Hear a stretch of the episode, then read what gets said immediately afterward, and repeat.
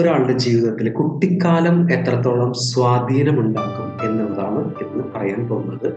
Hi ഞാൻ Biju Varagopal counselling psychologist hypnotherapist and N L P grand master ഒരു വ്യക്തിയുടെ കുട്ടിക്കാലം എന്ന് പറഞ്ഞത് വളരെ പ്രധാനപ്പെട്ടതാണ്.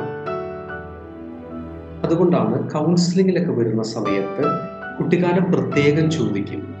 അതായത് ഇപ്പോൾ എന്ത് ചെയ്തുകൊണ്ടിരിക്കുന്നു? എന്തൊക്കെ വിഷമങ്ങളുണ്ട്? എന്തൊക്കെ ഫീലിങ്സുകൾ വരുന്നുണ്ട്? എന്നുള്ള ഡീറ്റെയിൽസ് ഒക്കെ ചോദിക്കും. ഫാമിലി ഹിസ്റ്ററി ചോദിക്കും. ആരൊക്കെയാണ് വീട്ടിലുള്ളത്? അത്തരം കാര്യങ്ങളൊക്കെ ചോദിച്ച് മനസ്സിലാക്കിയ ശേഷം പ്രധാനപ്പെട്ട ഒരു കാര്യം ചോദിക്കും. അതാണ് കുട്ടിക്കാലം. അതായത് ഒരു കുഞ്ഞ് അമ്മയുടെ ഗർഭപാത്രത്തിൽ ഇരിക്കുന്ന സമയം മുതലേ ക്യാരക്ടർ ഫോർമേഷൻ സ്റ്റാർട്ട് ചെയ്യും. അതായത് ഏത് തരത്തിലുള്ള സ്വഭാവം ആകണം എന്നുള്ളതിന്റെ തീരുമാനം അവിടെ മുതൽ സ്റ്റാർട്ട് ചെയ്യും. ജനിച്ചതിന് ശേഷമായിട്ട് ചെറുപ്പം മുതലേ ഉള്ള ഓരോ കാര്യങ്ങളും ആ കുട്ടീനെ സ്വാധീനിക്കും. ചെറുപ്പകാലം വളരെ പ്രധാനപ്പെട്ടതാണ്. ആ വ്യക്തിക്ക് ഓർമ്മയിൽ ഇല്ലെങ്കിൽ പോലും പല കാര്യങ്ങളും ഉപബോധ മനസ്സിലുണ്ടായിരിക്കും.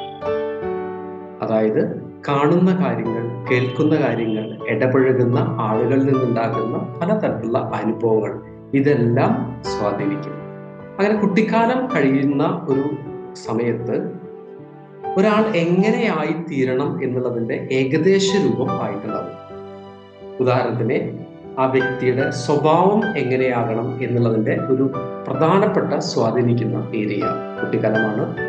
കാഴ്ചപ്പാടുകൾ. ഇത് ഇങ്ങനെയാണ് ഇങ്ങനെയൊക്കെ സംഭവിക്കുള്ളൂ എന്നെ കൊണ്ട് ഇത്രേ സാധിക്കുള്ളൂ അല്ലെങ്കിൽ മറ്റുള്ളവർക്ക് സാധിക്കും അങ്ങനെ നെഗറ്റീവായിട്ട് ഒരുപാട് കാഴ്ചപ്പാടുകൾ കയറുന്ന മനസ്സിലേക്ക് പോകുന്ന അല്ലെങ്കിൽ മനസ്സിൽ സ്ഥാപിക്കുന്ന ഒരു സമയമാണ് കുട്ടിക്കാലം. ഇതോടൊപ്പം പ്രധാനപ്പെട്ട ഒരു കാര്യം എന്ന് പറഞ്ഞ മാനസിക ആരോഗ്യം. പലപ്പോഴും കുട്ടിക്കാലത്തുണ്ടായിട്ടുള്ള സംഭവങ്ങൾ അവരുടെ അറിഞ്ഞോ അറിയാതെയോ ഇപ്പോഴും അലട്ടുന്നുണ്ടായിരിക്കും.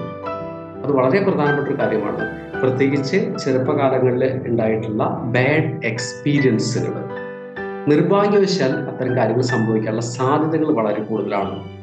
ചിലപ്പോൾ പേടിച്ച സംഭവങ്ങളായിരിക്കാം അല്ലെങ്കിൽ അവരുടെ മനസ്സിന് വല്ലാതെ അലട്ടിയിട്ടുള്ള സംഭവങ്ങളായിരിക്കാം. ഇത് വലിയ വലിയ കാര്യങ്ങൾ വേണമെന്ന് ഇല്ല എന്നുള്ളതാണ് യാഥാർത്ഥ്യം. അതായത് കുട്ടിയായിരിക്കുന്ന സമയത്ത് പറയുന്ന നെഗറ്റീവ് വേർഡ്സ് പോലും പലപ്പോഴും അവരുടെ മനസ്സിൽ വളരെ സ്ട്രോങ് ആയിട്ട് സ്ഥാപിക്കപ്പെടും.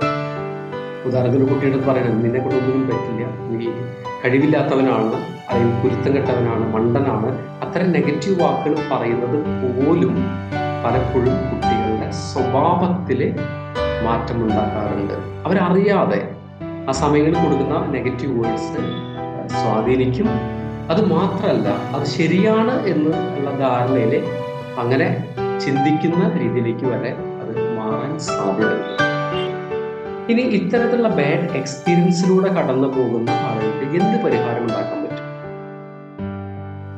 ഉദാഹരണത്തിന് ഒരു കുട്ടിക്കാലത്ത് ഉദാഹരണത്തിന് കുട്ടിക്കാലത്ത് ഒരു ബാഡ് എക്സ്പീരിയൻസ് ഉണ്ട്. എന്ത് ചെയ്യാൻ പറ്റും?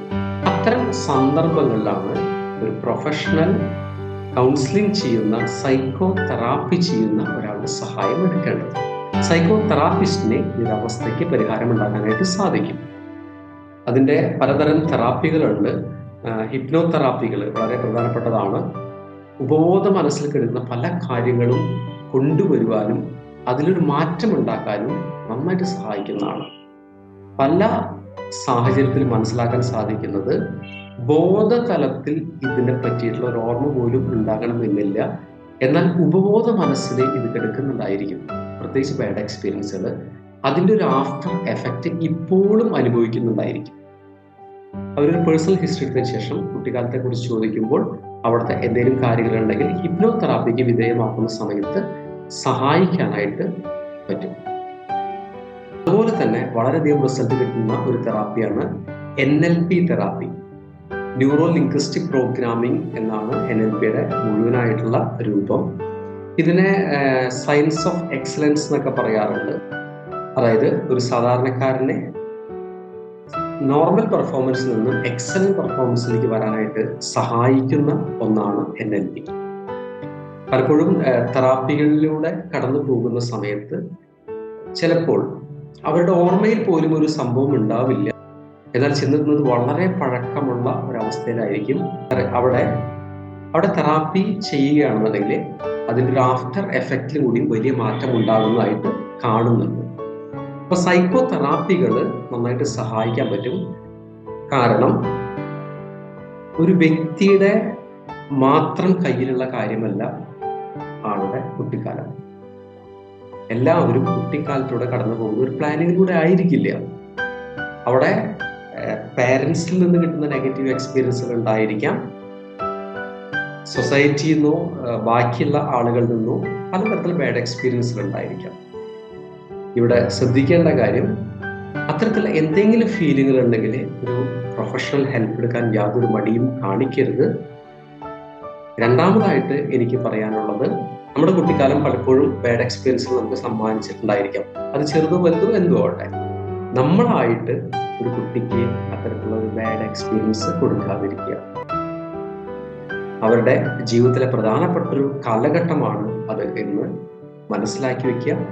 അവിടെ ഏറ്റവും നല്ല പോസിറ്റീവായിട്ടുള്ള കാര്യങ്ങൾ കൊടുക്കുക. അത് ആ കുട്ടിയോട് ചെയ്യാൻ പറ്റുന്ന ഏറ്റവും നല്ല ഒരു കാര്യമായിരിക്കും. I wish you all the best